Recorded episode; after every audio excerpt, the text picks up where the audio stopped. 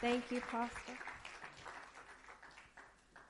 I also want to say a lot of things, but it's hard to find the words. But I just want to take this time to thank this church for becoming our family, me and my family's family.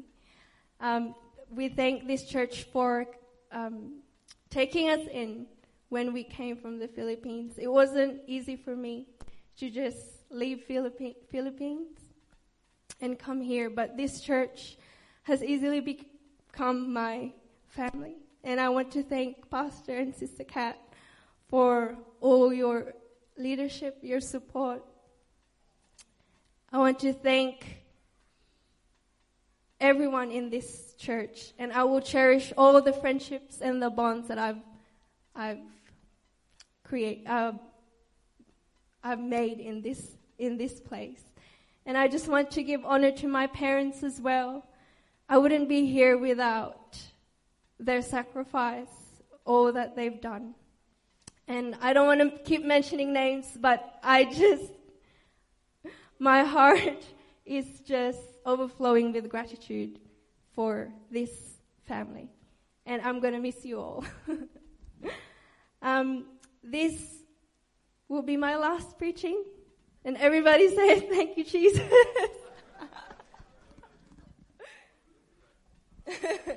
oh, okay. Pastor said I can say anything I want. but I believe that God wants to speak to us this morning. His presence is already in this place, and let's just allow Him to move in this place. Amen. Let's just open in prayer.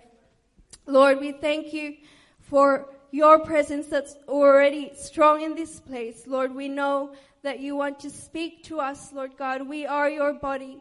We are your church, Lord Jesus, and you want to edify. You want to challenge us, oh God. And you want to, Lord, show us, Lord, how mighty you are, Lord Jesus, how great you are. And I pray that you would have your way in this place. In Jesus' name, amen. If you could turn to your Bibles in Genesis chapter 1.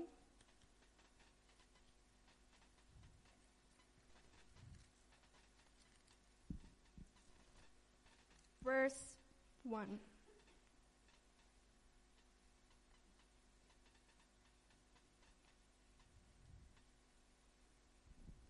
In the beginning, God created the heaven and the earth.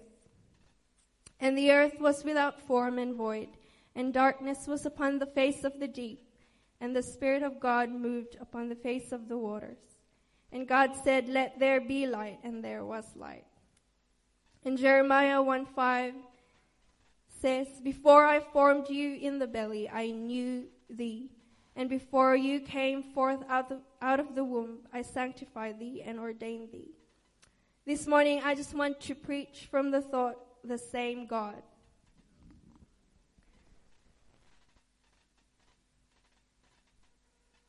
In the book of Genesis, we find the account of creation, where God spoke the universe into existence, the day and the night, the sky and the waters, the land and the trees, the flowers and the animals, and the first man and the first woman.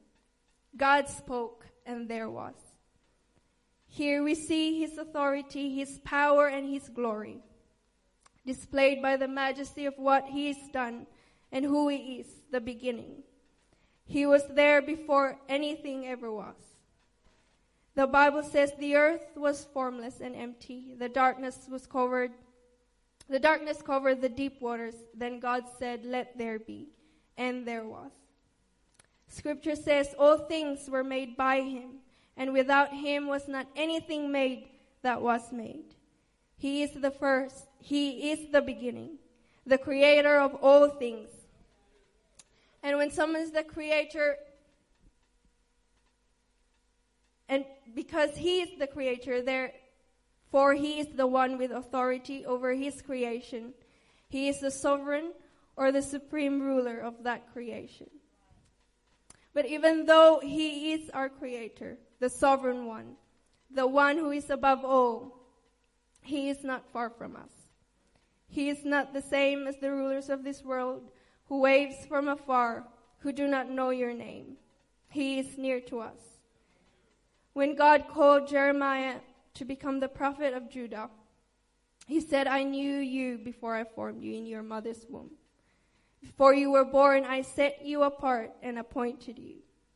I know these words, these were the words of God to Jeremiah, but it is the same for all of us.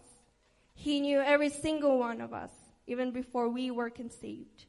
He was the one who formed or fashioned us. He was there before us, and He was there in our beginning.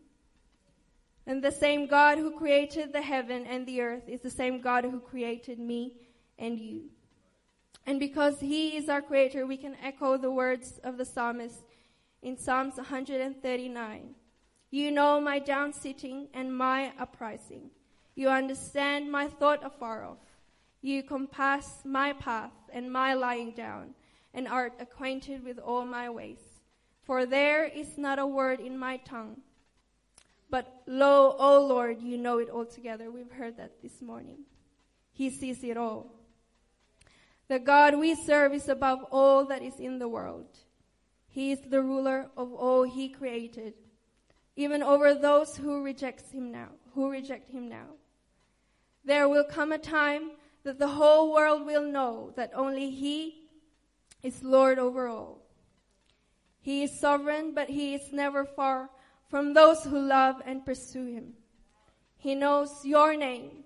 He knows whatever you are going through right now, and He knows your thoughts and your desires. And verse 6 of the same chapter says, Such knowledge is too wonderful for me. Too high, I cannot attain to it. The psalmist was saying, I don't understand how could how you could know everything about me. And then it goes on to the next verses, for you have possessed my reign. You covered me in my mother's womb. Your eyes saw my substance, yet being unperfect in thy book all my members were written, which in continuance were fashioned when as yet there was none of them. How precious also are thy thoughts unto me, O God. How great is the sum of them. And I just want to read the same verses again in the New Living Translation.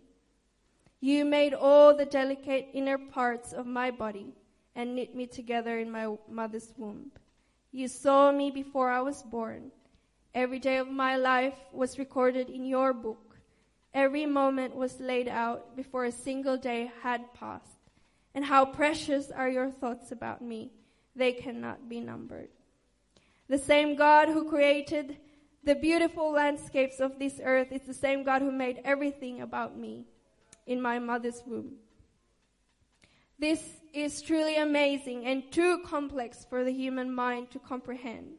And as a result, the world had created many other scenarios of how everything was created. Humanity tried to take something we cannot comprehend and made it look comprehensible in their own in their minds in terms they feel like they understand. David is one of God's greatest pursuers. I didn't know Sister Emma was going to talk about David and Absalom this morning. So I'm going to take that. He was named the man after God's own heart. In Psalm 63, if you could turn there with me. This chapter shows us a great example of David's character as the one who pursues or follows hard after God even in time of difficulty in his life.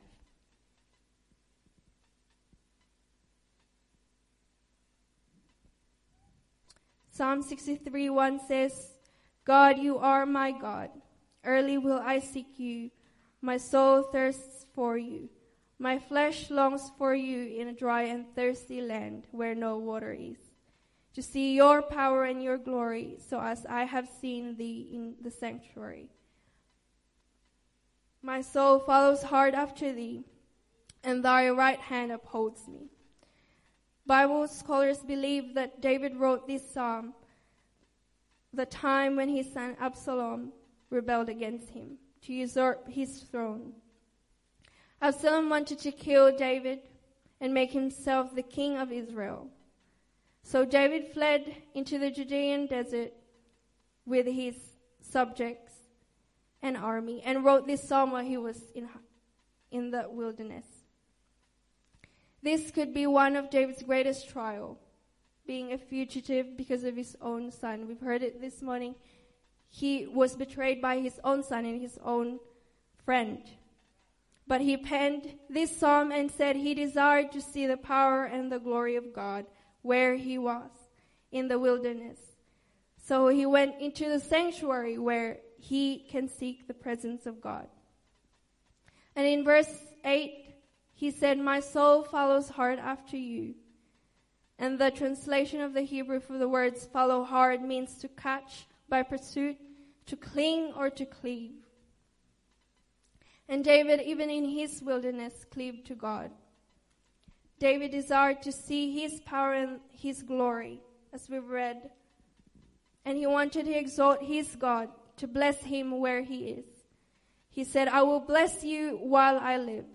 David seems to say that whatever happens, whether I die or not in this battle, I will still bless you. Whether I live or die in this wilderness, God, I just want to bless you while I live. He knew that God will take care of that. And what's more important to him is to live the rest of his life lifting up the true king. He did not say, I am the king of Israel. You appointed me king of Israel. Lord, why did you allow this to happen to me? But instead, he said, You are the king of my life, and I will worship you in this wilderness. And 2 Samuel details how this story ended that Absalom's army and David's army went to, went to war and thousands of men died, like Sister Emma said this morning.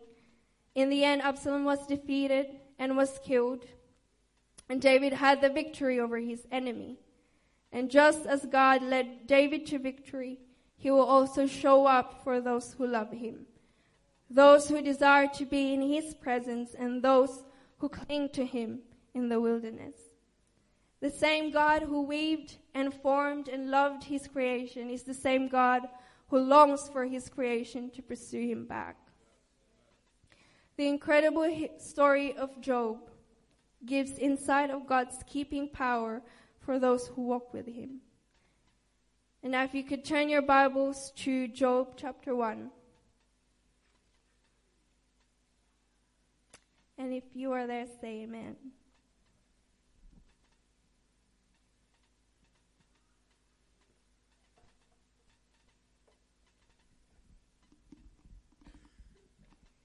There was a man in the land of Uz whose name was Job, and that man was perfect and upright, and one that feared God, and eschewed or refrained from evil.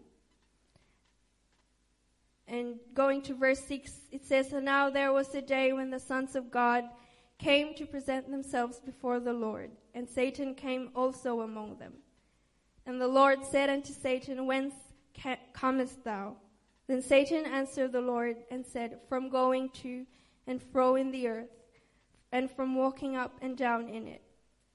And the Lord said unto Satan, Hast thou considered my servant Job, that there is none like him in the earth, a perfect and upright man, one that fears God and eschews evil? Then Satan answered the Lord and said, Doth Job fear God for naught? Hast not thou made an hedge about him and about his house and about all that he hath on every side? And thou hast blessed the work of his hands, and his substance incre- is increased in the land. But put forth thine hand now, and touch all that he hath, and he will curse you to thy face. And the Lord said unto Satan, Behold, all that he hath is in thy power. Only upon himself put not forth thine hand. So Satan went forth from the presence of the Lord. And so here we see that God allowed Satan to take away Job's children, servants, his animals, which was his livelihood. But after he received, but after Job received this news, continued, he continued to live, to live righteously before God. Job 120 said, that Job arose and rent his mantle and shaved his head and fell down upon the ground and worshipped and said, Naked came I out of my mother's womb and naked shall I return there. The Lord gave and the Lord hath taken away. Blessed be the name of the Lord. In all these Job sinned not, nor charged God foolishly. And because of this, Satan requested that God would allow Job's health to be taken away from him as well. Then Job will turn away from him. So in Job 2 7, Satan again went forth from the presence of the Lord and smote Job with sore boils from the sole of his foot unto his crown. Then said his wife unto him, Do you still retain thine integrity? Curse God and die. But he said unto her, You speak as one of the foolish women speaks, speaketh. What shall we receive good at the hand of God? And shall we not receive evil? And it says, In all this, Job did not sin with his lips. Throughout Job's story, he was given wrong counsel. His wife said, Curse God and die. And his friends assumed that he was sinful and being punished by God through his circumstance. But the scripture says, In all these things, Job sinned not. Even when Job wondered where God was in his suffering, he still encouraged himself that God knows where he was. Job understood that he needed to trust God and that he, God sees him even when he can't see God. Job 23 8 says, Behold, I go forward, but he is not there, and backward, but I cannot perceive him. On the left hand, where he does work, but I cannot behold him. He hides himself on the right hand that I cannot see him, but he knows the way that I take. When he hath tried me, I shall come forth as gold. And even when Job questioned the injustice that was given to him when he did no evil, he repented of this and acknowledged that God can do everything and that no thought is hidden from him. Job chapter 42, 10 says, The Lord turned the captivity of Job when he prayed for his friends, and also the Lord gave Job twice as much as he had before. The same God who allows your circumstance is the same God who will see you through it. God, once again, is our creator, but he did not create us just to leave us on our own. Even before we were born, He already knew the things that we will go through in this life. He already saw the things that even your closest family and friends do not know. I was talking to some friends and we were talking about wherever God takes us, He is already there to meet us. And what an encouragement to know that someone, but not just someone, the sovereign God, walks with me and he desires to be close to me in every circumstance. These past few months, I have been reminded a lot of a tragedy that happened to my family many, many years ago. Many years ago. I'm not that old. I remember the trauma that my family went through, but also the hand of God that brought healing and peace through the years. Even before we were all in this world, He knew these things will happen. And He has given us all we need to see the hope that we have in Him and that nothing can take it away from us.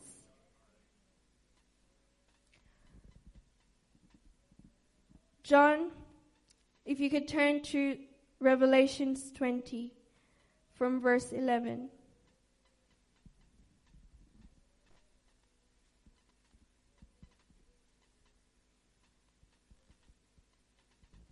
John described the judgment before the great white throne in, in these scriptures. And verse 11 says, And I saw a great white throne, and him that sat on it, from whose face the earth and the heaven fled away, and there was found no place for them. And I saw the dead, small and great, stand before God, and the books were opened. And another book was opened, which is the book of life. And the dead were judged out of those things which were written in the books, according to their works. One day we will stand before Jesus, and he will be our judge.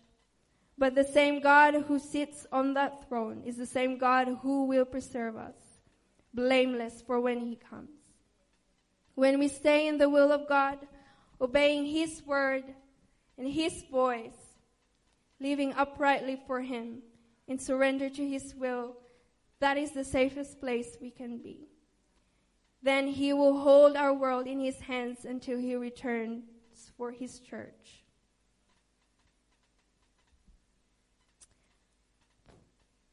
He is the same God who said, Even the hair, very hairs on my head are numbered.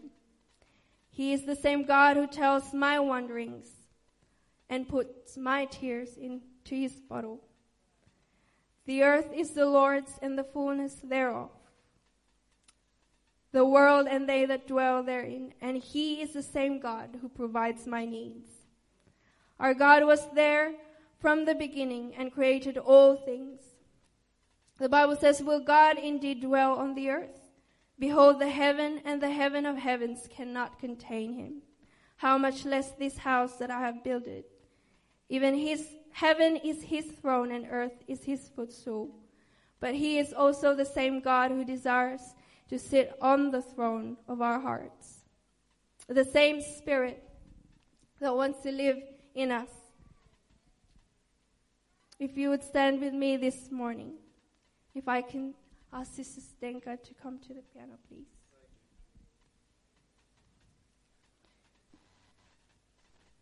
The same God the world is rejecting today is the same God they will bow down to in the end. We all will bow down to in the end. The Bible says his glory shall be revealed, and that at the name of Jesus every knee will bow of things in heaven and things in earth and things under the earth, and that every tongue should confess that Jesus Christ is Lord to the glory of the Father. The same God we worship now, the same God that is in this place, is the same God we will worship when He returns. So I encourage you to keep worshiping Him, keep living, living for Him, and keep trusting Him in every circumstance. Hallelujah. Why don't we just lift up our hands and our voices in this place this morning? Hallelujah.